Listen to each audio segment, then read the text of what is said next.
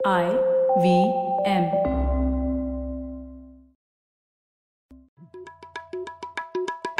भाई हम हिंदुस्तानियों को बतियाना बड़ा पसंद है। बंगाली में अड्डा उड़िया में खोटी कन्नड़ा में हरटे और हिंदी में पुलियाबाजी। इस कला के लिए हमारी हर भाषा में एक शब्द है। तो प्रणय और मैं तो अक्सर मिलकर पुलियाबाजी करते ही रहते हैं। हमने सोचा कि आपको भी इसमें शामिल कर लिया जाए।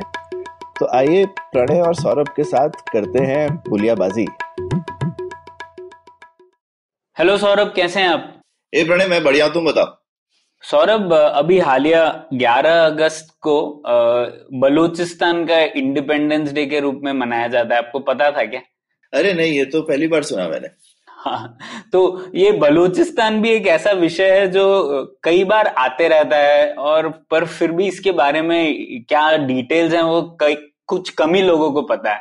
और जैसे कि एक और मैंने रिसेंटली सुना आपको पता है बलूचिस्तान स्टेट जो एग्जिस्टिंग फॉर्म में है वो किस साल में बना होगा आप गेस कीजिए।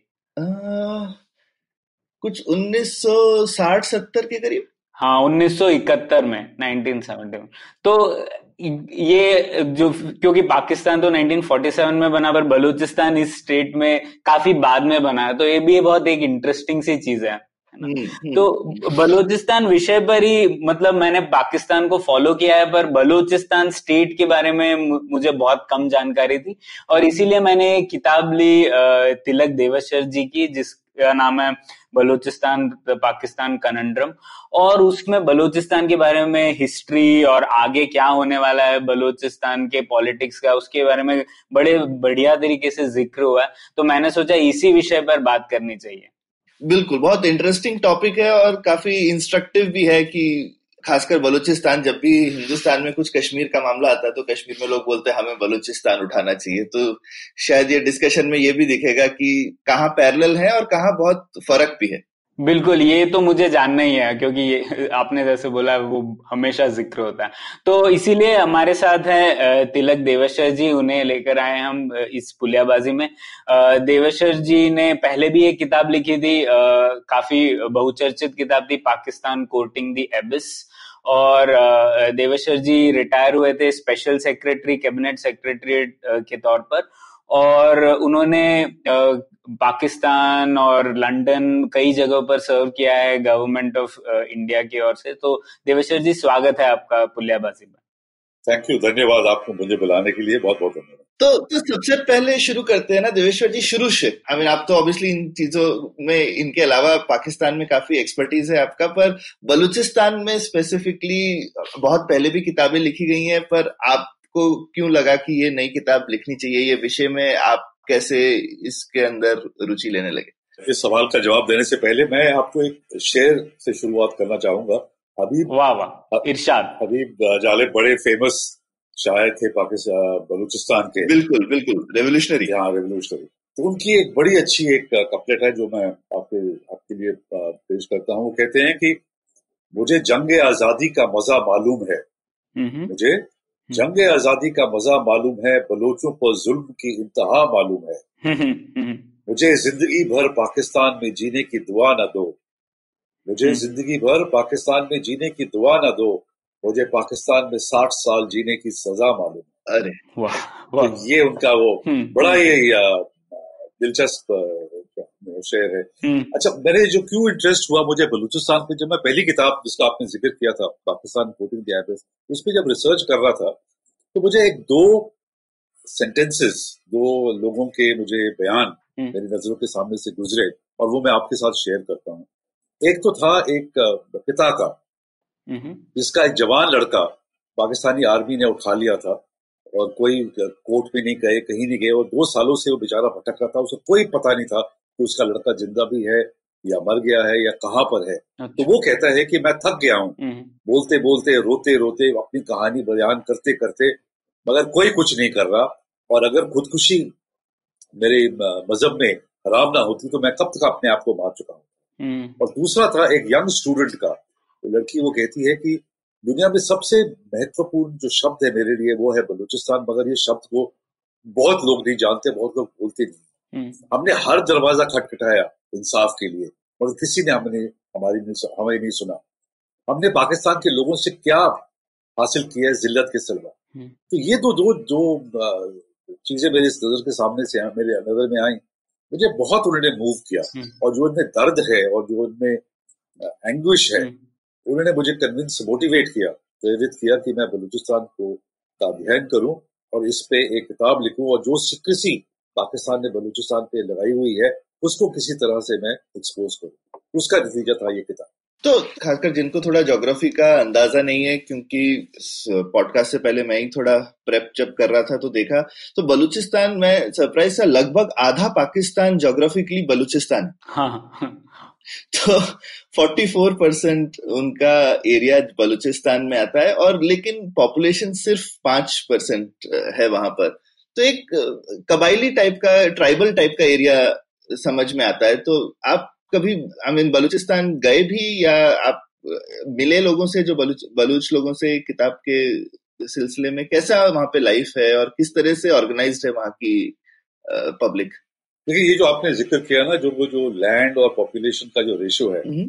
ये सबसे बड़ी जो प्रॉब्लम है बलूचिस्तान की वो यही है कि रकबा उनका इतना है 44 परसेंट मगर पॉपुलेशन है 5 परसेंट तो इसलिए सारी पॉपुलेशन बहुत थिनली स्प्रेड है। इतने बड़े इलाके में बहुत थिनली स्प्रेड है। उनका वो क्रिटिकल मास पॉपुलेशन का नहीं है। कहीं भी कॉन्सेंट्रेशन ऑफ़ पॉपुलेशन नहीं है। तो ये बड़ी मसला है बलूचिस्तान का। मुझे बलूचिस्तान जाने का मौका तो नहीं मिला क्योंकि मुझे परमिशन नहीं मिली जब मैं वहाँ पर था। तो मगर मैं बहुत काफ़ी लोगों से मिला हूँ। दोस्तियाँ भी हुई जब मैं सर्विस में था। तो लोगों से बलूचिस्तान के बारे में मुझे ज्ञान मैं हासिल करता रहा। और फिर बहुत रिसर्च किया लोगों की उससे मैं और जो मेरा एक्सपीरियंस था उसको मिला के मुझे काफ़ी इंफॉर्मेशन हुई बलूचिस्तान के बारे में। हाँ और एक और चीज़ है इससे जुड़ी हुई जैसे आपने बोला चौवालीस प्रतिशत पाकिस्तान का वर्ग क्षेत्र ही बलूचिस्तान है लेकिन इसके अलावा भी दो और बलोचिस्तान है जिसके बारे में हम थोड़ा कम जानते हैं ना क्योंकि बलोचिस्तान का एक हिस्सा अफ़गानिस्तान में भी है और एक ईरान में भी है। तो ये कैसे हो गया कि ये स्प्लिट हो गया बलोचिस्तान तीन अलग अलग देशों में? ये एक्चुअली बड़ी दुर्भाग्य की बात है बलूचिस्तान। उस टाइम वो प्रिंसली स्टेट कलात कहते थे। और ये जो कलोनियल पावर थी ब्रिटेन उसने अपने मफादात के लिए बलूचिस्तान को तीन हिस्सों में बांट दिया। और रीजन इसका ये था कि आपने वो शब्द ग्रेट गेम सुना होगा नाइनटीन सेंचुरी में। कि एक तरफ़ से रशियन एम्पायर बढ़ रही थी दूसरी तरफ़ से ब्रिटिश एम्पायर बढ़ रही थी। और ये डेंजर ये था कि वो आपस में भिड़ जाएँगी। उसके लिए एक न्यूट्रल टेरिटरी या बफर स्टेट अफ़गानिस्तान के तौर पे उन्होंने डिसाइड किया। मगर अफ़गानिस्तान को बफर बनाने के लिए ये ज़रूरी था कि बलूचिस्तान पे कब्जा किया जाए तो वो उन्होंने किया। फिर भी ईरान का था तो जो कलोनियल एडमिनिस्ट्रेशन थी ब्रिटेन की, उन्होंने ये सोचा कि अगर हम कुछ हिस्सा बलूचिस्तान को ईरान में दे दें और कुछ अफ़गानिस्तान को दे दें तो फिर वो रशिया के साथ अपना संबंध नहीं बढ़ाएँगे और हमारी ब्रिटिश एम्पायर को इंडिया में खतरा नहीं होगा। इसलिए 1871 में एक गोल्ड स्मिथ लाइन तश्कील की गई, जिसमें एक चौथाई हिस्सा कालात का। वो पर्शिया को दे दिया 1871 में ये वेस्ट में। और नॉर्थ में थोड़ा इलाका अफ़गानिस्तान को दे दिया। आगे जाके 1896 और 1905 में भी जाके थोड़े और जो Anglo Persian joint boundary commission थी उन्होंने और इलाका पर्शिया को दे दिया। और ये भी नहीं पाकिस्तान बनने के बाद भी जो बलोच मेजोरिटी डिस्ट्रिक्ट थी जकोबाबाद की वो सिंध को दे दी गई और डेरा गाजी खान एक और डिस्ट्रिक्ट थी वो पंजाब को दे दी गई। इसलिए जो पाकिस्तान और कलात का जो बहुत बड़ा रकबा था उस वक्त छोटा करते करते अब इतना छोटा ये फोर्टी फिर भी forty four percent of Pakistan है। इसलिए बलूच तीन हिस्सों में बट गए। एक ईरान के पास चला गया जहाँ वो कहते हैं सिस्तान और वेस्टर्न मकरान बलूचिस्तान प्रोविंस और अफ़गानिस्तान में जैसे हेलमंड है वहाँ पे बलूच अक्सरियत है। तो यानी बलूचिस्तान सही में अगर अलग कंट्री टाइप बन गई होती तो पाकिस्तान से भी बड़ी होती?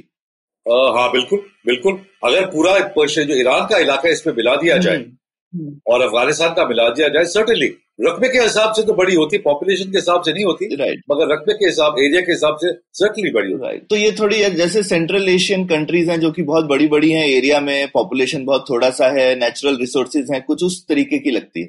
हाँ बिल्कुल बिल्कुल वैसे ही है। अब तो बलूचिस्तान के अंदर ही अब हम आ जाते हैं पाकिस्तानी बलूचिस्तान के बारे में। और पाकिस्तानी बलूचिस्तान के अंदर ही आ, मैंने किताब पढ़ी आपने जैसे बताया था कि क्वेटा के ऊपर तो काफ़ी पश्तून लोग हैं और क्वेटा के नीचे बलोच लोग हैं बलोच ब्रावी लोग। तो ये पाकिस्तानी बलूचिस्तान में ही बहुत ही विविधता है। तो उनमें कई भाषाएँ कई जनजातियाँ हैं। कई धर्म भी हैं। तो कुछ बताइए इस विविधता के बारे में, आपने क्या नोटिस किया बलूचिस्तान? हाँ आपने सही कहा। दो मेजर कौमें हैं, एक तो बलोच ब्रावी एक तरफ़ है और पश्तून। पश्तून जो है, मगर इनके इलाके अलग है।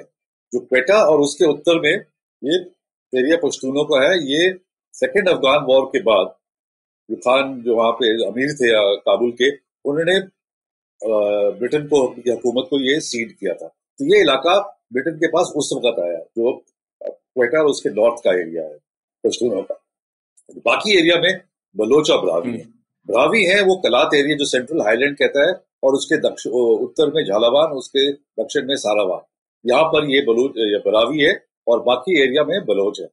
और दो ही भाषाएँ हैं बलोची है और ब्रावी है। और आप जानते हैरान होंगे कि जो ब्रावी लैंग्वेज है वो तमिल से बहुत मिलती जुलती है। तो ये ओरिजिनल इनहेबिटेंट्स सब कॉन्टिनेंट के हैं और they stayed on over there मगर जो ज़्यादा बहुत जो बरावी है, वो बलोची बोलते हैं। तो आज आज के डेट में सारे ही जो बरावी बलोची ही बोलते हैं तो उनमें कोई इतनी फ़र्क नहीं है बलोची और बरावी में, क्योंकि सारे बलोची बोलते हैं। ये ज़्यादातर सुन्नी है बट क्वेटा में मेरे शिया हजारा है। जो अफ़गानिस्तान से माइग्रेट करके वहाँ पे आए थे टू स्केप प्रोसिक्यूशन हिंदू भी है वहाँ पे 47 में ज़्यादा थे, अब बड़े थोड़े रह गए हैं।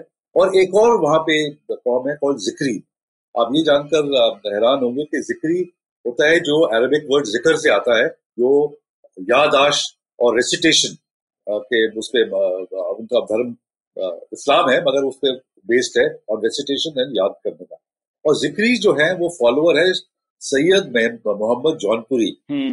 ये जौनपुर जौनपुर यूपी इंडिया में इनका जन्म हुआ था फिफ्टीन सेंचुरी में। ग्रेट सुन्नी स्कॉलर थे। और ये मकरान गए थे और वहाँ पे कोए मुराद जगह है। वहाँ पे उन्होंने अपना वो पेनिटेशन जो भी कुछ किया तो लोग यहाँ इस उनके फॉलोअर्स उनको क्या कहते हैं, वो गुल ज़मीन मानते हैं कि it's a flower of the earth और जितने भी नेशनलिस्ट हैं, जिक्री सब नेशनलिस्ट हैं, क्योंकि लिए उनके लिए जो बलूचिस्तान की ज़मीन है, वो बहुत ही मुकदस ज़मीन है, क्योंकि ये फॉलोअर्स है ऑफ़ जौनपुरी साहब।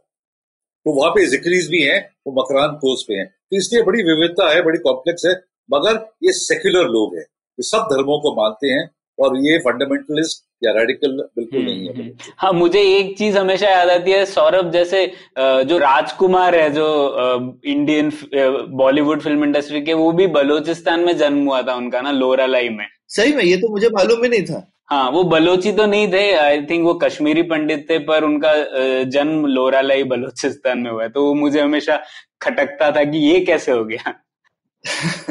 तो वैसे ओवरऑल जैसा समझ में आ रहा है, हिंदुस्तान से काफ़ी अच्छा आई मीन संबंध रहा है बलोचिस्तान का कल्चरली पुराने जमाने में। अभी तो ऑब्वियसली कट गया होगा, लेकिन पहले तो काफ़ी ज़्यादा हिंदुस्तान से उसका ताल्लुक रहा है।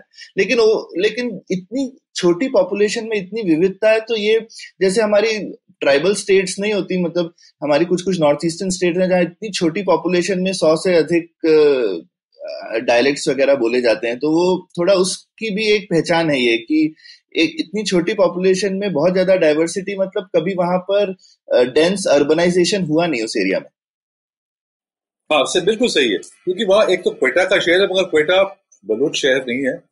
ज़्यादातर वहाँ पश्तून है। तो जैसे कलात है, खुजदार है, ये इस तरह के बट ये ज़्यादा बड़े शहर नहीं है। डेंस पॉपुलेशन इनमें नहीं है। और विविधता है, मगर विविधता के बावजूद ये बलोच अपने आप को आज की डेट में एक बलोच बलोच समझता है अपने आप को कहा वो बकरान का हो कलात का हो या कहीं और का हो अच्छा ये ये अच्छी बात है। तो ये एक बलोच आइडेंटिटी बन गई है, बलोच नेशनलिस्टिक आइडेंटिटी जो है, जो कि जो कि नॉन ट्राइबल चीज़ है। मतलब हमारे भी जो ट्राइबल एरिया वहाँ पे वो आपस में ही लड़ते रहते हैं, उनकी आपस में ही बनती नहीं है इतनी ज़्यादा, लेकिन आप कह रहे हैं बलोचिस्तान में ये आपस की लड़ाई नहीं है ज़्यादा लोगों में। हाँ ये बहुत देर तक तो ट्राइबल स्ट्रक्चर क्योंकि ट्राइबल स्ट्रक्चर था कम्युनिकेशन नहीं थी तो लोग की सबसे महत्वपूर्ण आइडेंटिटी अपनी ट्राइब की थी। मगर क्योंकि ग्रोथ ऑफ़ कम्युनिकेशन थोड़ा एजुकेशन बढ़ा है, और फिर सबसे ज़्यादा फीलिंग ऑफ़ कॉमन प्रोसिक्यूशन कि जो पाकिस्तान स्टेट है, वो सबको एक तरह से बर्बाद कर रहा है। फीलिंग ऑफ़ डेप्रीवेशन की उनकी डेवलपमेंट नहीं हो रही। और आज क्योंकि जो चाइनीज़ प्रेजेंस आ गई है तो डेंजर है कि वो अपने ही खुद के देश में एक माइनॉरिटी बन जाएँगी। इसलिए ये सारे लोगों में ये फीलिंग बलोच नेशनलिज्म की फीलिंग ज़्यादा आ गई है। और आप देखेंगे कि जो लीडरशिप है अब, पहले तो ट्राइबल्स की लीडरशिप थी ट्राइबल लीडर्स थे जैसे परी थे बुक्ति थे, मंगल थे। पर आज की डेट पे जो मिडिल क्लास बलोच है, खासतौर पर जो मकरान कोस्ट पे है, वो उन्होंने वो आगे आकर तो कॉमन बलोच जो है मिडिल क्लास का एजुकेटेड बलोच ही हैज़ टेकन द लीडरशिप तो इससे एक pan tribal movement Baloch nationalism की अब सामने आई हम्म। जी हाँ और मतलब एक किताब में ये भी मैंने नोटिस किया, आपने जब लिखा था कि जनरली पाकिस्तान गवर्नमेंट का ऑफिशियल नैरेटिव ये रहा है कि ये सिर्फ़ एक ट्राइबल जो सरदार हैं उन वही लोग ये प्रॉब्लम क्रिएट कर रहे हैं। लेकिन ओवर टाइम ये सिर्फ़ एक कबाइली सरदारों की आ, की वजह से नहीं है। काफ़ी कॉमन बलूचिस्तान के अर्बन एरियाज़ के लोग भी इसमें पार्टिसिपेट कर रहे हैं। बिल्कुल बिल्कुल। ये सबसे बड़ा चेंज हुआ है। तो पाकिस्तान का जो नैरेटिव है कि सिर्फ़ कुछ ट्राइबल सरदार जो मिसक्रिएंट्स उनको कहते हैं कि जो तंग कर रहे हैं वो बिल्कुल फॉल फ्लैट कर जाता है। अब के अगर ट्राइबल लीडर्स अपने मफाद के लिए कुछ कर रहे हैं तो बाकी लोग गन उठा के उनके सपोर्ट पे क्यों है? That mean there is something pan Baloch. तो ये middle class educated professional class आने से ये चेंज आया है बलोच नेशनलिज्म हाँ और आपने एक नाम भी बोला था डॉक्टर अल्लाह नज़र बलोच का जो ये लीड कर रहे हैं अभी रिसेंट टाइम्स में। हाँ एक्चुअली ये एक स्टूडेंट लीडर हुआ करते थे बलोच स्टूडेंट ऑर्गेनाइजेशन में।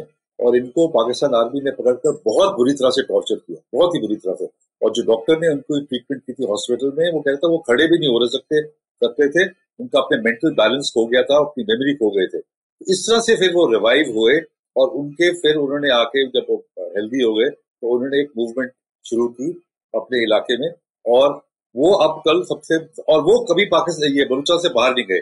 बाकी जो लीडर्स हैं वो बाहर बैठे हुए हैं। मगर ये बलूचिस्तान में ही बैठकर पाकिस्तान आर्मी के साथ लड़ रहे हम्म, हम्म। ठीक है तो अब थोड़ा आ, मतलब history modern history of Balochistan के ऊपर आ जाते हैं। आ, मैं लिसनर्स को बोलूँगा कि किताब पढ़ेंगे आप तो उनको पूरा मॉडर्न हिस्ट्री के पहले भी बलूचिस्तान कैसे था उसके बारे में उन्हें ज्ञान मिलेगा। लेकिन इस पॉडकास्ट के लिए हम सीधा मॉडर्न हिस्ट्री पे आ जाते हैं। तो देवेश्वर जी ये बताइए कि आज़ादी के वक्त कलत रियासत का अंग्रेज़ों के साथ क्या अरेंजमेंट था? और 11 अगस्त को जो वो इंडिपेंडेंस डे मनाते हैं किस तरह गलत आज़ाद हुआ और फिर किस तरह वापस पाकिस्तान का हिस्सा बन गया ये बड़ी दिलचस्प और बड़ी दर्दनाक सी कहानी है हम्म। क्योंकि जब ब्रिटिश ने कलात के साथ ट्रीटी की 1876 में हम्म। तो उन्होंने एक आर्टिकल थ्री था कि Kalat is an independent state और उन्होंने उसको रिकग्नाइज किया हम्म। और इसीलिए खान और कला था वो चेंबर ऑफ़ प्रिंसेस का मेंबर नहीं था। अच्छा मतलब ये दूसरे प्रिंसली स्टेट के आ, के जैसा अरेंजमेंट नहीं था उससे भी अलग था ये। बिल्कुल हम्म। क्योंकि जितने जो बाकी जो इंडियन के प्रिंसली स्टेट्स थे हम्म। वो कैटेगरी ए में आते थे अंडर पॉलिटिकल डिपार्टमेंट मगर जो कला था जैसे नेपाल है भूटान है सिक्किम है वो कैटेगरी बी के अंदर external affairs department of government of India deal करते थे कि ये फॉरेन कंट्री है। अच्छा हम्म। तो ये पोजीशन थी। मगर ब्रिटिश ने क्या किया 1935 के एक्ट पे गवर्नमेंट ऑफ़ इंडिया एक्ट 1935 में उन्होंने यूनिलैटरली कलात को प्रिंसली स्टेट में इंडिया के प्रिंसली में शामिल कर लिया अच्छा। तो इसमें खान ने प्रोटेस्ट किया हम्म। मगर क्योंकि सेकेंड वर्ल्ड वॉर फिर शुरू हो गई तो उनको जवाब कोई मिला नहीं बाद में उन्होंने फिर दो तीन बार टेकअप किया और फिर उनका जवाब मिला कि आ, आप रिकग्नाइज करते हैं 1876 की ट्रीटी कि आप एक इंडिपेंडेंट कंट्री हो। अच्छा। इसलिए जब 1947 में जब ब्रिटिश जाने वाले थे हम्म। तो कलात को ना इंडिया को ज्वाइन करने की ज़रूरत थी ना पाकिस्तान को ज्वाइन करने की ज़रूरत थी। हम्म। और ये सबने रिकग्नाइज किया। हम्म। आपको इसकी भी हैरानी होगी कि 4 अगस्त को आ, 1947 में एक मीटिंग हुई राउंड टेबल कॉन्फ्रेंस हुई जिसमें लॉर्ड माउंट बैटन थे खान ऑफ़ कलात थे और जिना था Mohammad Ali Jinnah and it was उन्होंने अग्रीमेंट साइन किया that Kalat will be an independent state, hmm. enjoying the same status जो उनको 1938, 1976 में था इंडिपेंडेंट थे hmm. और इसके after the round table conference के बाद एक स्टैंड एग्रीमेंट साइन किया गया जिना और लियाकत अली ने पाकिस्तान के ब्याह पे साइन किया और प्राइम मिनिस्टर ऑफ़ कलात ने कलात के बारे में कहा कि जो भी अभी एग्रीमेंट है ब्रिटेन के साथ वो कंटिन्यू करेगी मतलब कि वो इंडिपेंडेंट रहेगा इस बेसिस पे खान ऑफ़ कलात ने अपना इंडिपेंडेंस डिक्लेयर किया और 12 अगस्त से वो खुद बख्तार इंडिपेंडेंट स्टेट के रूप में आया। हम्म। उस कलात का फ्लैग भी रेज हुआ। हम्म। उसके खुतबे मस्जिदों में उसे खुतबे रीड किए खान ऑफ़ कलात के। हम्म। एक न्यू कॉन्स्टिट्यूशन उसने भी जिसके अंदर दो हाउस ऑफ़ पार्लियामेंट थे। तो ये तो पाकिस्तान ने उसको रिकग्नाइज किया 47 में ये अगस्त में।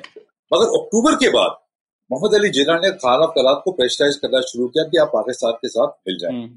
तो खान ने ये मामला दो हाउसेज ऑफ़ पार्लियामेंट को रेफर किया हम्म। कि भाई क्या क्या करना चाहिए हमें? हम्म। जो लोअर हाउस था दारुल अवाम उसका मिड दिसंबर में उसका सेशन है वहाँ पे घोष बख्श जो जो बाद में वो बबे पाकिस्तान फादर ऑफ़ बलूचिस्तान बबे बलूचिस्तान सॉरी उम्र कह रहा है और उन्होंने बड़ी एक फ़ेमस स्पीच की। इंग्लिश में मैं आपके दर्शकों के लिए जरा पढ़ के सुनाना चाहूँ। जरूर वो कहते हैं कि if Pakistan wants to teach us as a sovereign people we are ready to extend the hand of friendship and cooperation if Pakistan does not agree to do so flying in the face of democratic principles, such an attitude will be totally unacceptable to us. And if we are forced to accept this fate, then every Baloch son will sacrifice his life in the defense of his national freedom. Mm-hmm. Mm-hmm. तो ये जो तो इनकी speech के बाद तो lower house ने reject कर दिया कि आप पाकिस्तान के साथ एक्सीड नहीं करेंगे लाइक हम्म। वाइज जो जनवरी 48 में जो अपर हाउस था दारुल उमरा उन्होंने भी डिस्कस किया उन्होंने कहा कि हम पाकिस्तान के साथ एक्सीड नहीं करेंगे हम्म। तो ये फैसला खान ने जिला को बता दिया तो जिला को ये एक्सेप्टेबल नहीं था हम्म। इसलिए 27 मार्च 1948 को पाकिस्तान आर्मी ने धावा बोल दिया कलाब पर खान को अरेस्ट किया उसको कराची ले गए और उसको दबाव डालकर इंस्ट्रूमेंट ऑफ़ एक्सेशन उसे साइन करवा गया। मगर ये बलोच जो है ना ये खान को ये इख्तियार नहीं था कि वो साइन करे क्योंकि कॉन्स्टिट्यूशन के हिसाब से उसने ये पावर हाउस ऑफ़ पार्लियामेंट को दे दी थी। हाउस ऑफ़ पार्लियामेंट ने इसको रिजेक्ट कर दिया। हम्म। तो फिर भी उसने साइन किया तो बलोच समझते हैं कि ये जो एक्सेशन हुआ है ये इलीगल एक्सेशन था। खान ऑफ़ कलात के पास इख्तियार ही नहीं हम्म। था कि वो एक्सीड करे। इसलिए ये मामला अभी भी लोग इस पे मानते हैं कि हमारा एक्सेशन इलीगल है। हम्म, हम्म। तो ये हिस्ट्री ये बैकग्राउंड है। तो इससे एक ये भी समझ में आया और ये कभी मैंने ऐसे सोचा नहीं था कि बलूचिस्तान और पाकिस्तान का रिलेशनशिप इंडिया नेपाल जैसा ज़्यादा है इंडिया कश्मीर जैसा कम है। हाँ बिल्कुल। क्योंकि एक्चुअली शुरू अगर हिस्टोरिकली देखा जाए बलूचिस्तान हिंदुस्तान का कभी हिस्सा ही नहीं था हिस्ट्री हम्म। में। उसका ताल्लुक ज़्यादातर ईरान प्लेटो के साथ था और वो खुद मुख्तार था। अफ़गानिस्तान और ईरान दोनों कब्जा करने की कोशिश करते थे। मगर सब कॉन्टिनेंटल पावर्स में किसी ने यहाँ पर आकर अपना डेरा नहीं जमाया। ब्रिटिश पहले थे क्योंकि वो कॉलोनियल एडमिनिस्ट्रेशन के तौर पे रशिया को अफ़गानिस्तान से दूर रखना चाहते थे। इसलिए उन्होंने पाकिस्तान के बलूचिस्तान के थ्रू अफ़गानिस्तान को अप्रोच किया। हम्म। तो हमारा रिश्ता जो था मैं इवन रंजीत सिंह का एम्पायर भी देखता हूँ वो बलूचिस्तान के ऊपर रुक जाता है। हाँ। उन्होंने बलूचिस्तान पे कब्जा नहीं किया था। और एक और अपने रंजीत सिंह जी का ज़िक्र किया। तो जब वो ब्रिटेन अटैक करना चाहता था अफ़गानिस्तान को first Afghan war eighteen forties में तो रंजीत सिंह ने कहा कि आप पंजाब के थ्रू आपकी आर्मी नहीं ले जा सकते। तो ब्रिटेन को साउथ से जाना पड़ा आर्मी ऑफ़ द इंडस को तो साउथ बलूचिस्तान से जाता था। इसलिए वो बलूचिस्तान के कब्जे में आया। हम्म, और उसमें भी जो मतलब सिर्फ़ क्वेटा तक का हिस्सा जो चीफ कमिश्नर्स प्रोविंस हो गया वो था ना जो कलात था वो तो फिर भी खुद मुख्तार होगा। वो इंडिपेंडेंट था 1876 की ट्रीटी के हिसाब से वो टोटली इंडिपेंडेंट था। तो मतलब 1947 में जब हम लोग बलूचिस्तान की बात कर रहे हैं हम खान ऑफ़ कलात की टेरिटरीज की बात कर रहे हैं ऊपर वाला हिस्सा तो फिर भी ब्रिटिशर्स ने कब्जा करके ही रखा था। हाँ। और जो ईरान में था वो ईरान में था ही। हाँ। जो जो ब्रिटिश बलूचिस्तान पहले commissioner province of British Balochistan बना ज़्यादातर वो इलाका जैसे मैंने कहा था अमीर ऑफ़ काबुल से उन्होंने फोर्स करके लिया था सेकेंड अफगान वॉर के बाद। हम्म। उसमें उन्होंने दो तीन इलाके जैसे क्वेटा है नुश्की है वो लीज एरियाज़ थे। और बरी और बुक्की ट्राइबल एरियाज़ उन्होंने उसमें अटैच करके एक ब्रिटिश बलूचिस्तान सा एक बनाया। हालाँकि वहाँ पे अक्सरियत पश्तूनों की थी मगर वो कलोनियल एडमिनिस्ट्रेशन के माइंड में ऐसा आया कि उसको ब्रिटिश बलूचिस्तान का इलाका घोषित कर दिया।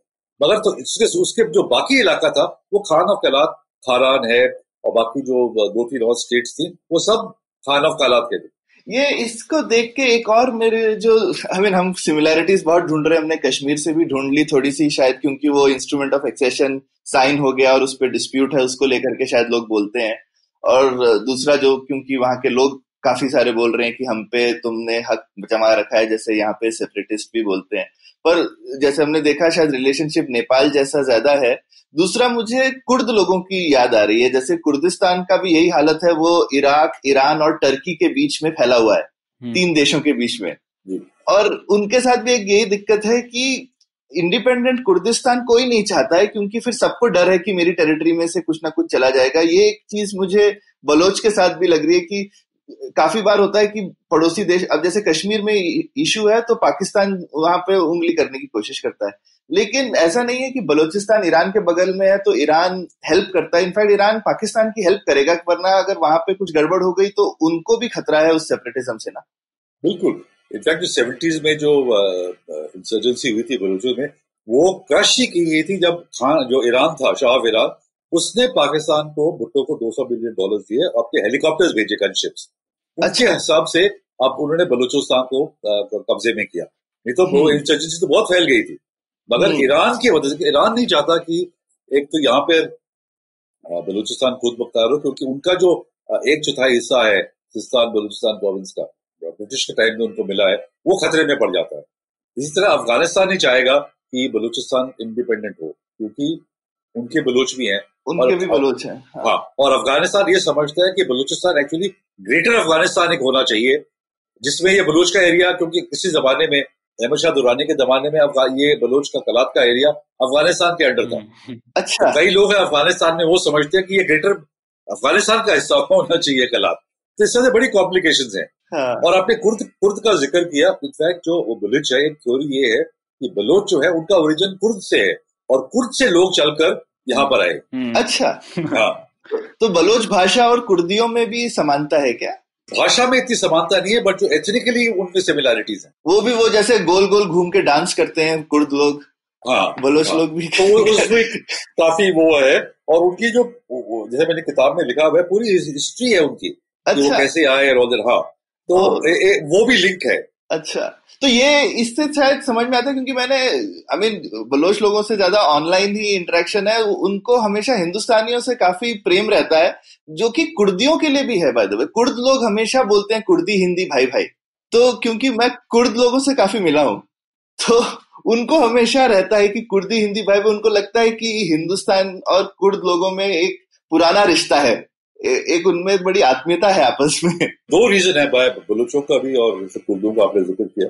कि एक तो सब हम्म। लोग इंडिया की जो डेमोक्रेसी है और इतने कंसिस्टेंटली जो हम डेमोक्रेसी है वो लोग उसको बहुत अप्रिशिएट करते हैं और इंडिया की सेक्युलरिज्म बलोच बिल्कुल सेक्युलर है उनकी जितनी भी हम्म। आप सब हैरान होंगे कि 1947 में जहाँ पर कोई भी हिंदू को अटैक नहीं किया गया या कोई राइट नहीं हुए थे वो थे बलूचिस्तान में जब अकबर बुख्ती हम्म। पे अटैक हुआ था आप याद होगा उसके घर पे अटैक हुआ था जितने ज़्यादातर जो लोग मिले थे वो हिंदू थे क्योंकि वो हिंदू उसके साथ में उनके पनाह ली हुई थी। तो एक बिल्कुल ही सेक्युलर रियासत रही है और आज की डेट में भी बलोच बिल्कुल ही सेक्युलर है। वो मुसलमान तो हैं, सुन्नी भी हैं, मगर उनके लिए उनकी बलोच आइडेंटिटी उनकी बलोच शनाख्त, उनकी बलोच है। और यानी कि वो कि मुसलमान है। और मेरे ख्याल कर्दों कुर्दों में भी यही होगा। बिल्कुल बिल्कुल। हाँ हाँ कुर्द लोग भी अपने आप को कुर्द लेकिन कुर्द लोगों की जो आत्मीयता है वो हिंदुस्तान की डेमोक्रेसी होने से पहले की है। उनको लगता है कि हमारा कुछ हज़ारों साल पुराना रिश्ता अच्छा, है। अच्छा, मुझे नहीं बात तो उनको ऐसा हाँ तो ये उनके उनके दिल में फीलिंग रहती है कि हमारा कोई बहुत पुराना रिश्ता है आपस में जबकि हिंदुस्तान में बहुत कम लोग उनके बारे में जानते हैं पर हर कुर्द जानता है हिंदुस्तान के बारे में और उसको लगता है कि हिंदुस्तान से उसका एक बहुत गहरा हम्म, नाता है। अच्छा। ठीक है अभी हम लोग मौजूदा स्थिति पे आने से पहले जब बात छिड़ी है इराक और कुर्दिस्तान की तो एक और एक वाक्य था ना देवाशीष जी जिसमें बलूचिस्तान जुड़ा हुआ है जो इराकी एम्बेसी में एलेज किया गया था ब्रिटिश ये पाकिस्तानी गवर्नमेंट ने कि ये बलूचिस्तान को सपोर्ट कर रहे हैं और इसीलिए उन पर अटैक किया गया उसके बारे में भी कुछ बताइए एक्चुअली ये भुट्टो जब इलेक्शंस हुई थी हम्म। तो उस टाइम बलोच जो नेशनलिस्ट थे अताउल्ला मेंगल और इनकी जो पार्टी थी नेशनल अवामी पार्टी वो बलूचिस्तान में पावर में आई और वो चीफ मिनिस्टर बन गए हाँ मगर भुट्टो को ये कबूल नहीं था कि ये बलोच नेशनलिस्ट यहाँ पर रूल करे हम्म। तो वो मौके ढूंढ रहा था कि किस तरह मैं इसको डिसमिस करूँ हम्म। अताउल्ला मेंगल की गवर्नमेंट को नेशनल अवामी पार्टी की गवर्नमेंट को तो उन्होंने ये एक कॉन्स्पिरेसी कुकअप की और कहा हालाँकि ये जो आर्म्स थे इराकी एम्बेसी इस्लामाबाद में पकड़े गए बट इन्हें दिखाया गया कि ये कराची से बरामद हुए हैं और ये आर्म्स थे बलोच रेबल्स के लिए। हम्म। हालाँकि ऐसी कोई बात नहीं थी। हम्म। तो बाद में पता चला कि बिल्कुल सरासर झूठ था। हम्म, उसके बाद तो इस तरह से उन्होंने इसको मौके को यूज़ करके बलूच बंगाल की मिनिस्ट्री को डिसमिस कर दिया और उसके बाद फिर बलोच उठे और चार साल तक वो इंसर्जेंसी चली। तो ये इसलिए हुआ था कि उसको झूठ मूठ बयान दर्ज करके एक मौका ढूंढा कि किसी तरह से बंगाल की मिनिस्ट्री को डिसमिस किया जाए। हम्म, हम्म। तो इसी बात पर चर्चा जारी रखेंगे पर अभी लेते हैं एक छोटा सा ब्रेक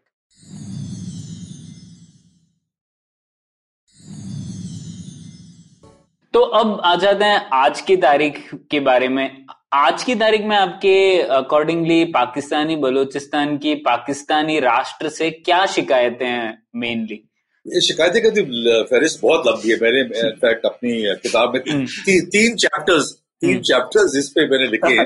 तो मैं अगर अगर अगर बहुत संक्षिप्त में कहूँ हम्म। एक तो ये है कि जैसे मैंने कहा था बहुत लोग समझते हैं कि हमारा जो मुआदा और जो सेशन हुई पाकिस्तान में वो इलीगल थी। वो इसको आज तक कबूल करने के लिए तैयार हम्म, इसके बाद जो पिछले सत्तर साल में जो पाकिस्तान ने हशर बलूचिस्तान का किया वो एक फर्दर कॉज बन गया। हम्म। अब जैसे देखिए पॉलिटिकल और एडमिनिस्ट्रेटिव मार्जिनलाइजेशन है। वहाँ पे इकोनॉमिक एक्सप्लॉयटेशन है। अब जैसे मैं आपको उसका उसका इफ़ेक्ट क्या हुआ है। हाईएस्ट इन्फेंट मोर्टेलिटी और मटर्नल मोर्टेलिटी रेट्स जैसे बच्चों के जो शिशु जब पैदा होता है उनकी जो डेथ हो जाती है या माँ की डेथ होती है जब बच्चे को पैदा करते हैं वो पाकिस्तान में सबसे ज़्यादा है। हम्म, और सबसे ज़्यादा पुअर स्टेट है और चारों प्रोविंसेस में लोएस्ट लिटरेसी रेट है। कोई डेवलपमेंट है नहीं। अगर पंजाब में जीडीपी ग्रोथ रेट 4.8 है तो पाकिस्तान ये बलूचिस्तान में 2.4 है। बिल्कुल आधे से ज़्यादा है। हम्म। हालाँकि बलूचिस्तान में सबसे ज़्यादा रिसोर्सेज है पाकिस्तान। हम्म, सबसे ज़्यादा रिसोर्सेज फिर भी इनको डिलिबरेटली पुअर रखा गया। अब जैसे मैं आप सबसे बड़ा मसला आपको बताऊँ गैस का। हम्म, गैस ट्री में 1950s में डिस्कवर हुई हम्म, और कोई 30 साल तक 90 प्रतिशत गैस पाकिस्तान को सुई से मिलती थी। हम्म, और मगर बलूचिस्तान में और सुई में ये गैस अवेलेबल नहीं थी। सारी गैस बाहर जाती है। और आज के पेटा में भी तो मेरे ख्याल 1980 या 1990s में जाके गैस सप्लाई हुई जब वो आर्मी का वहाँ पे कोर आके बसी। मगर तो ये बलोच कहते हैं कि ना तो हमें अपनी गैस मिली है और जो रॉयल्टी भी मिलती है बलूचिस्तान को गैस की वो सबसे कम मिलती है। हम्म, पंजाब और सिंध को ज़्यादा रॉयल्टी मिलती है उनकी गैस के लिए मगर बलूचिस्तान को कम मिलती है। इस तरह से बहुत बहुत से उदाहरण है। हम्म, कि बलूचिस्तान के जो रिसोर्सेज है इकोनॉमिक रिसोर्सेज उनको कितनी बुरी तरह से एक्सप्लॉइट करके बलूचिस्तान को गुर्बत में रखा हुआ है मगर बाकी पाकिस्तान प्रॉस्पर हम्म। किया और आज क्या हुआ है कि जब चाइना के एंट्री के बाद जैसे ग्वादर का पोर्ट बना रहे हैं चाइना पाकिस्तान इकोनॉमिक कॉरिडोर अब वैसे पाकिस्तान कहता है कि this will be a game changer for Pakistan. मगर बलूचिस्तान के लिए गेम चेंजर नहीं है। हम्म, तो जितनी भी जो लेबर आई है वहाँ पे वो पे बाहर से आई है। और जो नया पाकिस्तान के कबाई कॉरिडोर ग्वादर में जो होंगे बलोचों को ये डर है कि वो माइनॉरिटी बन जाएँगे। इतने चाइनीज़ और पंजाबी और बाकी प्रोविंसेस से लोग आकर वहाँ पे काम करेंगे. माइनॉरिटी कम बन जाएँगे। क्योंकि इस तरह की जैसे गैस सबसे इम्पोर्टेंट रिसोर्स बलूचिस्तान में थे। वैसे इस तरह कॉपर है इसी तरह यूरेनियम है। बहुत से ऐसे रिसोर्सेज हैं जो सिर्फ़ बलूचिस्तान में है मगर उनका फ़ायदा बलोचों को नहीं मिल रहा। तो वो बलोच कहते हैं कि हमें हमारा इतना एक्सप्लॉइटेशन हमें कर रहे तो हमें इससे क्या मिला? तो जो स्टेट है पंजाब की और वो तो एक बलूचिस्तान की कॉलोनी की तरह ट्रीट ट्रीट करती है। इनफैक्ट मैं एक आपको 1977 में एक बलोच पीपल्स लिबरेशन फ्रंट का एक ऑर्गन था कॉल्ड जबल उन्होंने 1977 में ये लिखा और जो आज की तारीख में बिल्कुल लागू है। और मैं कोट करके आपको सुनाता हूँ। वो कहते हैं कि Islamabad calculation Balochistan is a vast estate for plunder, an arid desert floating on oil and minerals. A large part of their political strategy is dictated by the desire to extract this treasure Hmm. for the benefit of the Pakistani bureaucratic bourgeoisie and foreign imperialist interests. The Pakistani oligarchy needs Balochistan's oil and minerals to overcome the severe economic crisis gripping the whole country. ये seventy seven में लिखा है पचास साल बाद भी ये इतना ही लागू है जितना ये था आप समझ सकते हैं कि कितना उनको बलूचिस्तान को एक्सप्लोर किया गया है और उस पर कोई इन्वेस्टमेंट नहीं की गई बलूचिस्तान पे और जैसे आप इकोनॉमिक सर्वे बजट देखिए पाकिस्तान के जो इन्वेस्टमेंट है हम्म। बाकी प्रोविंसेस के हिसाब से हम्म।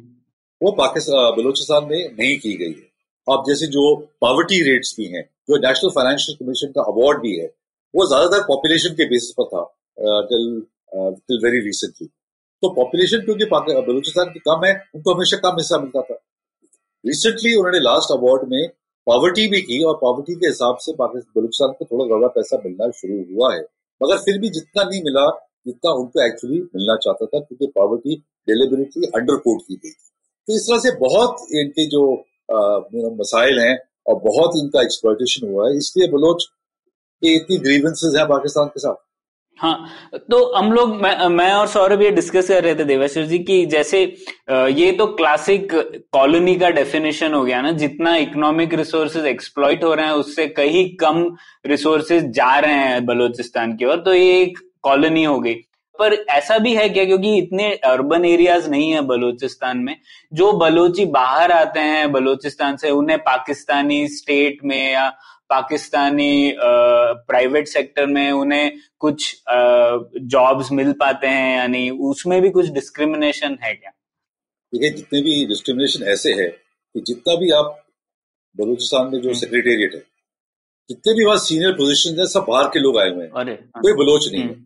इसी तरह जो मिनिस्ट्रीज हैं या फॉरेन मिशन है पाकिस्तान में उनमें आपको बस बलोच मिलेंगे नहीं या बिल्कुल चुने गुने हम्म। बलोच मिलेंगे तो इसलिए जो भी डिसीज़न होती है बलूचिस्तान के बारे में उसमें बलोच पार्टिसिपेट नहीं कर रहे। ना ही क्वेटा में ना ही इस्लामाबाद में ना ही फॉरन मिशन में। तो बलूचिस्तान का जो केस है वो कौन लड़ेगा? और कैसे लड़ेगी? उनके जो पार्लियामेंटेरियंस है बहुत कम है सेनेटर्स बहुत कम है। तो बलूचिस्तान की सुनवाई नहीं है और अगर कुछ करे भी बलूचिस्तान के बारे में तो जो सेंट्रल गवर्नमेंट है इस्लामाबाद में वो बलूचिस्तान के सपोर्ट पर नहीं बनी हुई। उनके सारे एम तो पंजाब से हैं। तो वो पंजाब की ज़्यादा देखभाल करते हैं और ना ही बलूचिस्तान की। अब अच्छा। सालान की बलोच रेजिमेंट है पाकिस्तान हाँ। आर्मी में। हम्म। उसमें एक ही बलोच नहीं है। हम्म। नाम है बलोच बलोच रेजिमेंट हाँ। कलात स्काउट्स है उसमें एक भी बलोच नहीं है। तो सब बाहर से आए हुए हैं या उन्होंने फ्रॉड डोमिसाइल सर्टिफिकेट लिया हुआ है तो वहाँ से उस पर यहाँ पश्तून है उसमें। तो इस तरह से बलोच समझता है कि आपने सही कहा क्लासिकल इकोनॉमी है इकोनॉमिक एक्सप्लाइटेशन है कि बाहर रिसोर्स से लेते जाओ और इसमें अंदर कुछ बता हम्म। अब समझ में आया। अब इसी बात पर आपने 1973 की इंसर्जेंसी के बारे में बात की थी तो जो हम लोग आज चल रहा है बलूचिस्तान में उसे पांचवी बगावत कहते हैं है ना? जी। तो आपने लिखा है कि हर नई बगावत पिछली बगावत से ज़्यादा व्यापक और प्रभावशाली रही है तो ऐसा क्यों कहते हैं आप किताब में? इसलिए कि जो हरेक जो बगावत है वो पिछली बगावत से ज़्यादा देर चली है। अब देखिए वो पिछली वाली 73 टू 74 साल तक थी। हम्म। ये 2002 से शुरू होकर अब 2017 साल तक ऑलरेडी चल चुकी है और पता नहीं आगे कितनी चलेगी। तो एक ज़्यादा लास्टेड लॉन्गर है और लार्जर जोग्राफिकल एरिया में है। पहले तो होती थी एक ट्राइबल एरिया में या मेंगल थे या मरी थे। तो ये बढ़ बढ़ के अब ना पूरे बलूचिस्तान में फैल गई है। तो एक तो लंबी चली है ज़्यादा जोग्राफिकल एरिया है और ज़्यादा लोग इसमें इन्वॉल्व है। पहले अगर एक या दो ट्राइब थी, अब पूरा बलूचिस्तान में जो मिडिल क्लास बलोच है और जो मकरान के जो रहने वाले एजुकेटेड मिडिल क्लास है, वो सब इसमें शामिल है। तो इसलिए मैं मैंने कहा है कि हर एक इंसर्जेंसी है, वो ज़्यादा व्यापक या फैली हुई है प्रीवियस इंसर्जेंसी के हम्म। तो पहले इनमें से जो चार बगावती थी वो तो आ, 1977 तक ही हो चुकी थी क्योंकि आ, काफ़ी मतलब एक के बाद एक लगातार चलती रही। उसके बाद 1977 के बाद सीधा 2000 में आए। तो मतलब इतने सालों तक क्या पाकिस्तान आर्मी ने 1977 में पूरा क्रश कर दिया था बलूचिस्तान रेजिस्टेंस को? नहीं एक्चुअली क्रश था। एक तरफ़ से तो क्रश हुआ मगर उनके तो जिया के टाइम में जब उन्होंने आया उन्होंने बलोचों को जेल से रिहा किया जो बलोच के मसाइल थे हम्म। वो हल नहीं हुए हम्म।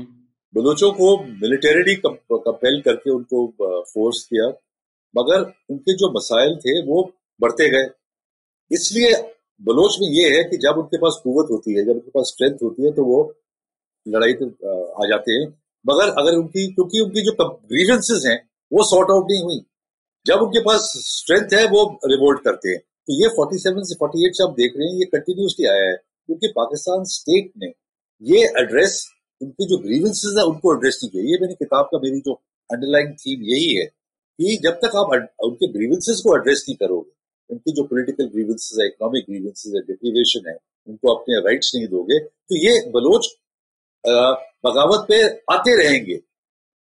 आप उनको मिलिटरी चलो आपने सेवेंटी सेवन में उनको क्रश कर दिया।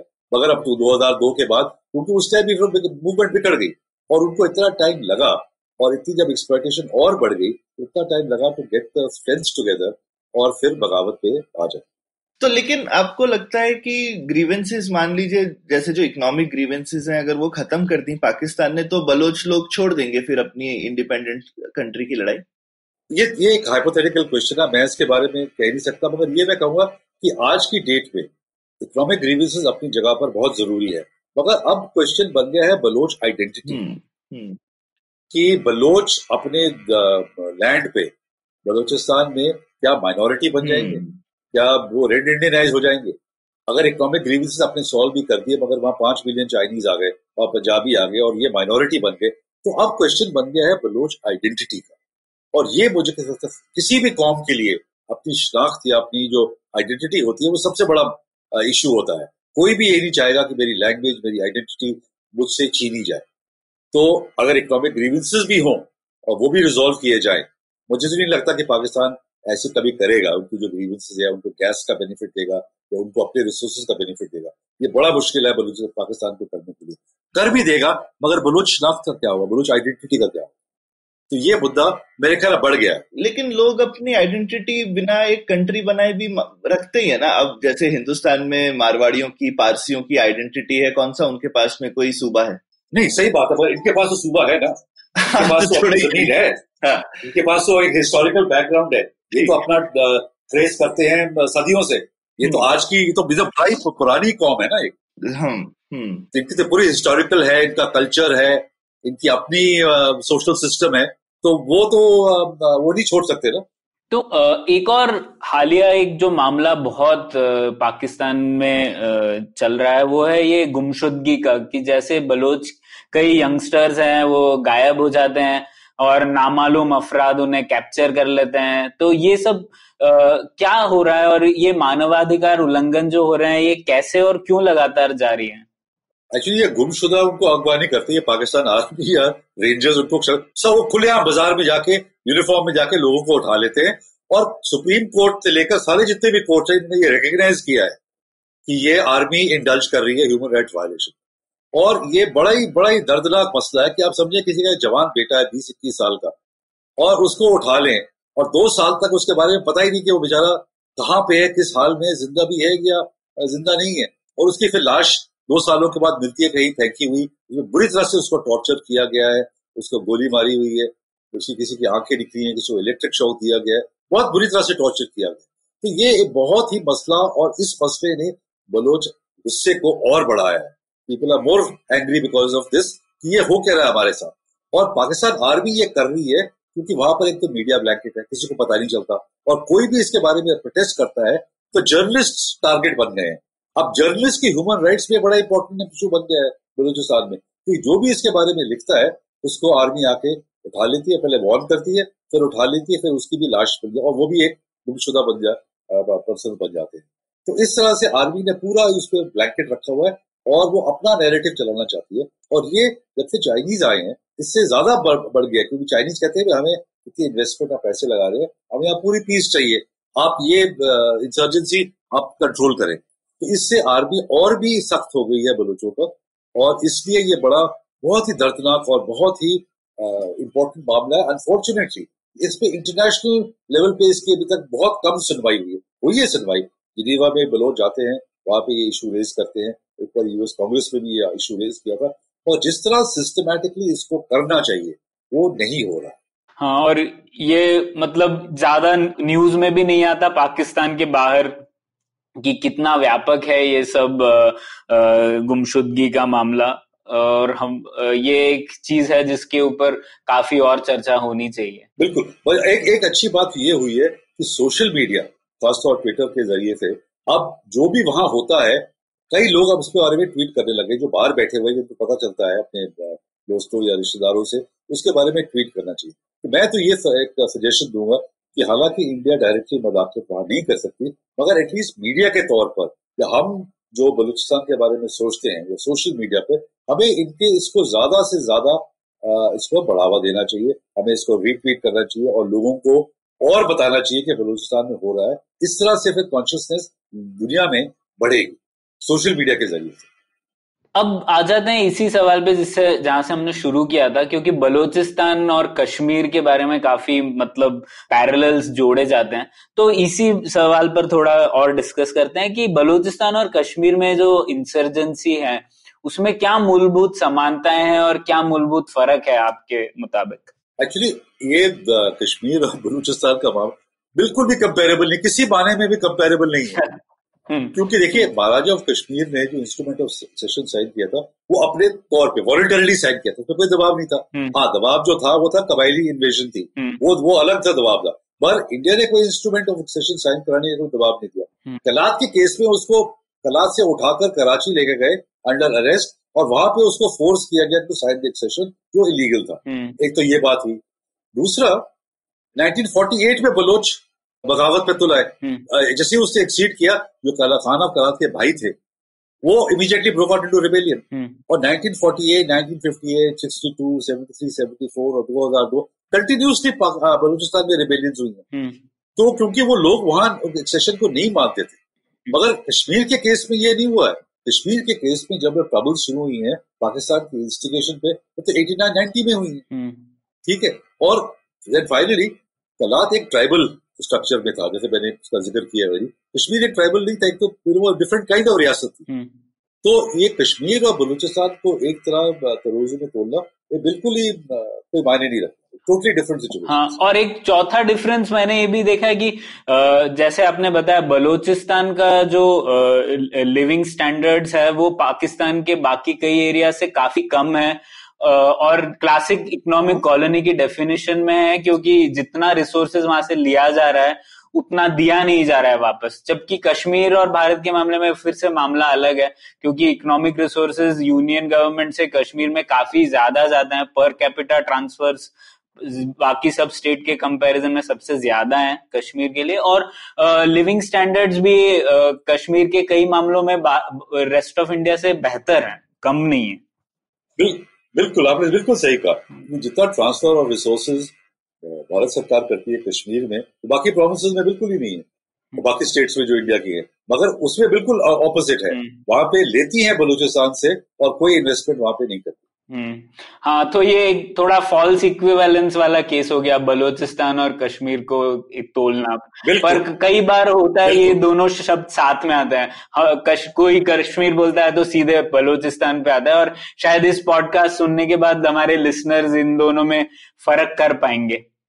तो खासकर खासकर देखो सबसे बड़ा फ़र्क अगर वो एक जैसे होते तो ईरान में टेररिस्ट कैंप बने होने चाहिए थे जो कि जैसे पाकिस्तान में बने होते हैं हाँ। पर जबकि वहाँ उल्टा है हाँ। ईरान जो है वो मदद कर रहा है क्रश करने के लिए बजाय इसके कि उनकी अबेटमेंट कर रहा हो तो ये यहाँ पे तो हमारे यहाँ एकदम ही उल्टी चीज़ है तो तो, तो बलोच बेसिकली बलोच लोगों को कोई सपोर्ट नहीं है नेबरिंग कंट्रीज़ से हम्म। और उसके बावजूद वो लगे हुए हैं हम्म। और यहाँ पे कश्मीर में तो अगर सपोर्ट नहीं हो आजू बाजू से तो सब ठंडा पड़ जाएगा एकदम। हाँ बिल्कुल। ये ये ये ये फंडामेंटल आपने जैसे बलोचों को कहा कि स्ट्रगल कर रहे हैं अपने आप तो एक मैं आपके दर्शकों के लिए सुनने वालों के लिए एक स्टोरी सुनाना चाहता हूँ जो मेरी सबसे फेवरेट बलोच स्टोरी है। हम्म, हम्म।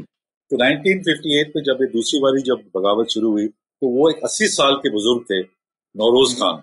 उन्होंने वो उसके लीडर थे। तो वो एक साल तक पहाड़ों में लड़े। उसके बाद पाकिस्तान आर्मी ने उन्हें संदेश भेजा कि कुरान पे कसम खा के कि आप नीचे आ जाएँ हम आपको फ्री पैसेज देंगे आपसे कोई ज़बरदस्ती या केस या कुछ नहीं करेंगे। वो अस्सी साल का बूढ़ा बेचारा पाकिस्तान आर्मी की बात को मानकर वो नीचे आ गया। जैसे वो आया पाकिस्तान आर्मी ने उसके और उसके साथियों को अरेस्ट किया उसको मार्शल लॉ कोर्ट में उसको ट्रायल किया और उनको डेथ सेंटेंस सुना दी हम्म। क्योंकि अस्सी साल का था इसको तो उन्होंने लाइफ इम्प्रिजनमेंट दे दी बाकी जो उसके ग्यारह साथी थे उनके दो बेटे भी थे साथ में जवान बेटे उनको फांसी की सजा उनको फांसी पे लटका दी हम्म। जब फांसी पे लटका के उनकी बॉडीज थी वो ज़मीन पे पड़ी हुई थी तो आर्मी वाले ने ऑफिसर ने नरोज खान को बोला इनमें से आपका लड़का कौन सा है तो वो अस्सी साल का बुज़ुर्ग बोलता है जिसके अपने लड़कों की लाशें देखी नीचे कहता है ये सब मेरे हम्म। फिर एक उनके जो साथी थे उसकी मूछ जब हैंग हुआ उसको फांसी लगी उसकी मूछ नीचे हम्म। आ गई थी। तो ये नीचे बैठकर उन्होंने मूछ को ताव दिया और ऊपर की मूछ और बोला बेटे मौत में भी दुश्मन को ये बावर मत करना कि you have become dispirited that you have dispirited you don't let the enemy think even for a moment that you have dispirited तो ये बलूच की कौम है ये बलूच की हौसला और इनकी हिम्मत की वो है। तो अपने आप भी लड़ेंगे। जब तक उनके पास आखिरी बुलेट होगी वो लड़ेंगे अपने राइट्स के लिए लड़ेंगे। तो ये मैं कहना चाहता था हम्म। हाँ और आपकी किताब में वो एक जो गौस बख्श बिजेंजो का स्पीच है सुप्रीम कोर्ट ऑफ़ पाकिस्तान में वो भी मुझे लगता है बहुत ही वापस पढ़ने लायक है और उसको लिंक करेंगे हम लोग हमारे एपिसोड में दर्शक लिसनर्स को पसंद आएगा। तो अब आ जाते हैं कि भारत के बारे में। अब हम लोग बलोचिस्तान के बारे में बात कर रहे हैं और हम लोग तो भारत में हैं। तो एक पाकिस्तान की हर तरफ़ से हमेशा ये आरोप आते रहते हैं कि भारत बलोचिस्तान में अस्थिरता का एक बड़ा कारण है। तो इसके बारे में आप क्या कहेंगे? उसमें यह है कि क्योंकि पाकिस्तान बलूचिस्तान की सिचुएशन को कंट्रोल नहीं कर पा रहा हम्म। और जैसे मैंने कहा फोर्टी एट से नहीं कंट्रोल कर पा रहा। हम्म। तो वो अपने बजाय अंदर झांकने के कि मेरी गलतियाँ क्या हैं क्योंकि बलोच इस तरह से हर जनरेशन में बलोच रिवोल्ट पे क्यों आ जाते हैं हम्म। तो वो एक्सटर्नलाइज करता है कि ये फॉरेन हैंड है हम्म। और इंडिया ज़्यादा सबसे ज़्यादा कन्वीनियंट विपिंग बॉय है तो हमेशा कहता है कि इंडिया इस पर मदाखलत हम्म। कर रहा है और जैसे कश्मीर में हमने पाकिस्तान की इन्वॉल्वमेंट की डॉक्यूमेंटेशन दी है लोगों को पकड़ के दुनिया के सामने पेश किया है पूरी डॉक्यूमेंटेशन है पाकिस्तान ने आज तक एक shred of evidence to show Indian involvement नहीं दिखाया आपने रिसेंटली वो कुलभूषण यादव का केस हम्म। देखा होगा वो भी कितना सस्पिशियस मशकूक केक है उसको ईरान से उठाकर दिखाया गया कि बलूचिस्तान में पकड़ा गया हाँ। तभी वो काउंसिल एक्सेस भी नहीं दे रहे हम्म। तो इसलिए पाकिस्तान कोई एविडेंस नहीं ला सका आगे कि इंडिया का हाथ बलूचिस्तान की ट्रबल्स में है और इसलिए वो करना चाहते हैं वो लिंकेज इसलिए बनाना चाहते हैं एक तो अपने लोगों को बोले कि देखो ये इंडिया ये कर रहा है और दूसरा इंटरनेशनल कम्युनिटी को बोले हम्म। कि क्योंकि वो सिचुएशन कंट्रोल नहीं कर रहे तो वो कहना चाहते हैं कि देखिए बाकी की कंट्रीज़ आकर यहाँ पे ट्रबल क्रिएट कर रही है इसलिए ये सिचुएशन हम्म। मगर ऐसी कोई बात है नहीं हम्म। ऐसी कोई बात है नहीं और क्योंकि इंडिया का बॉर्डर भी नहीं लगता हम आगे जाकर कैसे सपोर्ट करेंगे यू हम्म, हाँ। जैसे बांग्लादेश का लोग एग्ज़ाम्पल देते हैं और बलूचिस्तान का बॉर्डर नहीं है पूरा आपको सिंध क्रॉस करके जाना पड़ेगा या आप समुद्री इलाके से जाएँगे तो इसलिए ये पाकिस्तान की आर्गुमेंट दुनिया में इंटरनेशनल कम्युनिटी में कोई एक्सेप्ट नहीं करता कि इंडिया वहाँ बलूचिस्तान को कुछ वजाकत हाँ। और अगर आप ईरान से भी जाना चाहे तो लोग ईरान के लोग खुद आपको नहीं जाने देना चाहेंगे। बलूचिस्तान इंसर्जेंसी को अगर कुछ करना चाहते हो क्योंकि उनके भी हित में नहीं है ये। बिल्कुल बिल्कुल। ईरान तो बिल्कुल। चाहेगा कि ये ऐसा कुछ ना हो। लेकिन लेकिन सॉफ्ट सपोर्ट तो कर सकते हैं ना पैसे वगैरह दे करके डिप्लोमेटिक सपोर्ट दे करके उतना भी नहीं करते हिंदुस्तान से कुछ? नहीं।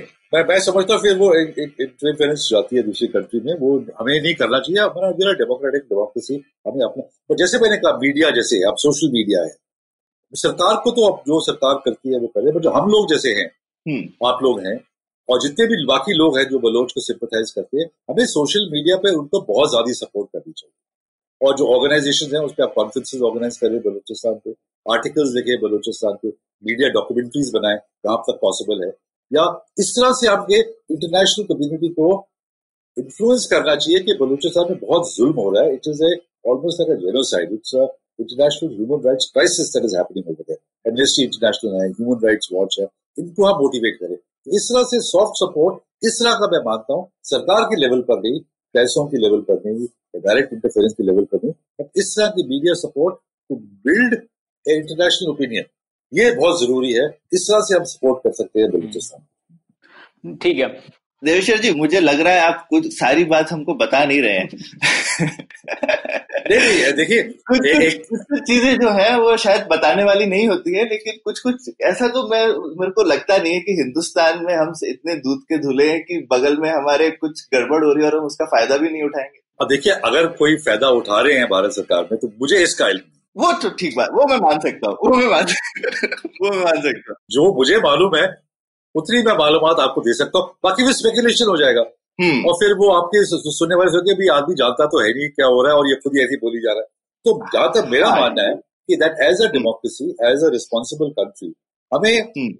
दूसरी कंट्री में जाकर जैसे बांग्लादेश का मसला लोग कहते हैं दस मिलियन लोग हमारे पास आके बैठ गए। हाँ। तो इंडिया का ऑप्शन क्या था? इंडिया का ऑप्शन क्या था? हम्म। तो इसलिए मगर ये बलूचिस्तान में ऐसा केस तो है नहीं। तो इसलिए इंटरफेरेंस करना डायरेक्टली इंटरफेरेंस करना मगर बाकी तरीके इतने और तरीके हैं।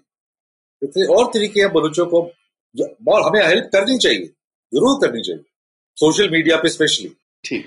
तो एक अंत में एक सवाल देवेश्वर जी जब मैंने किताब पढ़ी तो किताब के अंत में मुझे लगा कि जो बलोच रेजिस्टेंस है उसका थोड़ा भविष्य अनफॉर्चुनेटली थोड़ा कमज़ोर लग रहा है क्योंकि इतना पाकिस्तानी स्टेट इतना हैवी हैंड से उनके ऊपर आ रहा है और उनको इतना इंटरनेशनल सपोर्ट भी नहीं मिल पा रहा है।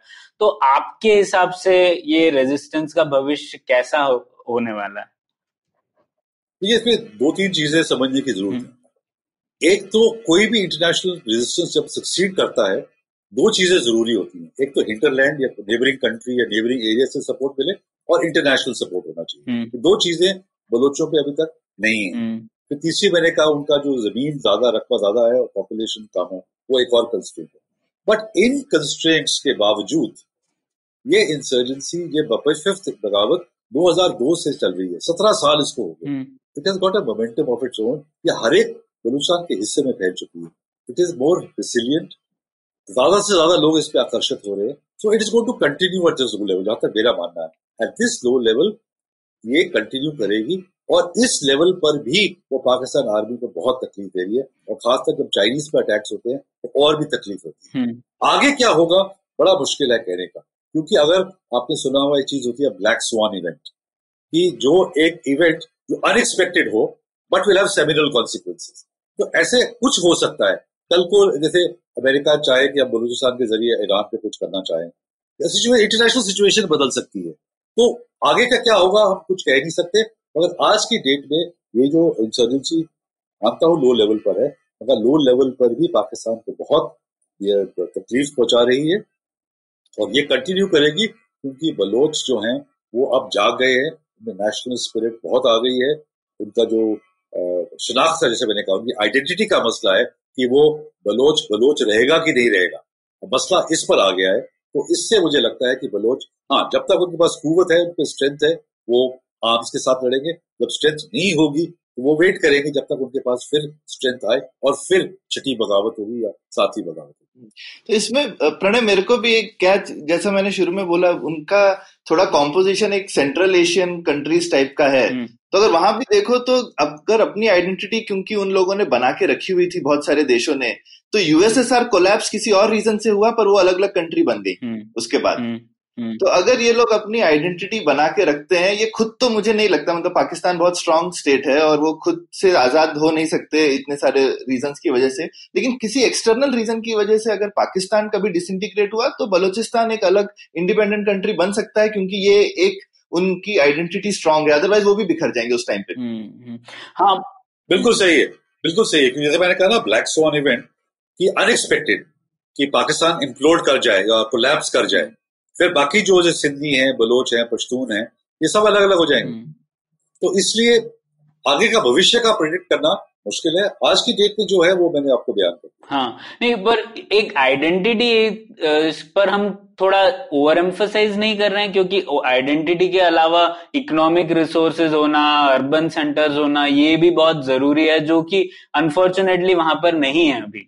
नहीं पर देखिए देखो नेशनलिज्म की जो डेफिनेशन है जो नेशनलिज्म है कि लोग अपने आप को एक महसूस करते हैं। हम्म, अगर वो ही ना हो तो रिसोर्सेज भी हो या और कुछ भी हो कोई फ़र्क नहीं पड़ता। हम्म, पहले तो लोगों को अपने आप को this is the fundamental point that you have to think of yourself as a Baloch और ये अब लोगों में समझ आ गई है और ये रिकग्निशन है कि हम बलोच हैं हम्म। और हमारी आइडेंटिटी को खतरा है। हम्म। अब बाकी चीज़ें एड ऑन हैं कि हमारे इकोनॉमिक होना चाहिए क्रिटिकल मास ऑफ़ पॉपुलेशन होनी चाहिए इंटरनेशनल सपोर्ट इंटरनेशनल लैंड मगर अगर शनाख्त ही ना होगी the basic criteria for any national is a feeling of belonging to one community एक कॉम और एक लैंड तो वो बलोचों में है. हम्म। ठीक है। तो बहुत बहुत शुक्रिया देवेश्वर जी। बहुत मज़ा आया बलूचिस्तान के बारे में बहुत कुछ जानकारी मिली जो इससे पहले मुझे बहुत कम पता था। और मैं अपने लिसनर्स को कहूँगा कि ये किताब ज़रूर चेक कीजिए। पाकिस्तान द बलूचिस्तान कॉनेंड्रम हम इसको लिंक करेंगे हमारे एपिसोड पेज पर। बहुत बहुत शुक्रिया। Thank you thank you very much thank you so much for आपने मुझे दावत दी. Thank you so much thanks Deveshwar ji. उम्मीद है आपको भी मज़ा आया। यह पॉडकास्ट संभव हो पाया है तक्षशिला इंस्टीट्यूशन के सपोर्ट के कारण। तक्षशिला पब्लिक पॉलिसी में शिक्षा और अनुसंधान के लिए स्थापित एक स्वतंत्र संस्था है। आप दुनिया के किसी भी कोने में हो, आपकी उम्र कुछ भी हो, अगर आप पब्लिक पॉलिसी विदेश नीति या टेक्नोलॉजी गवर्नेंस में रुचि रखते हैं तो तक्षशिला की website Takshashila dot org dot in पर उनके कोर्सेज को ज़रूर चेक कीजिए। और अगर आप पुलियाबाजी में शामिल होना चाहते हैं तो हमसे कनेक्ट कीजिए Puliyabaazi at Gmail dot com पर या फिर एट पुलियाबाजी ट्विटर पर। शुक्रिया।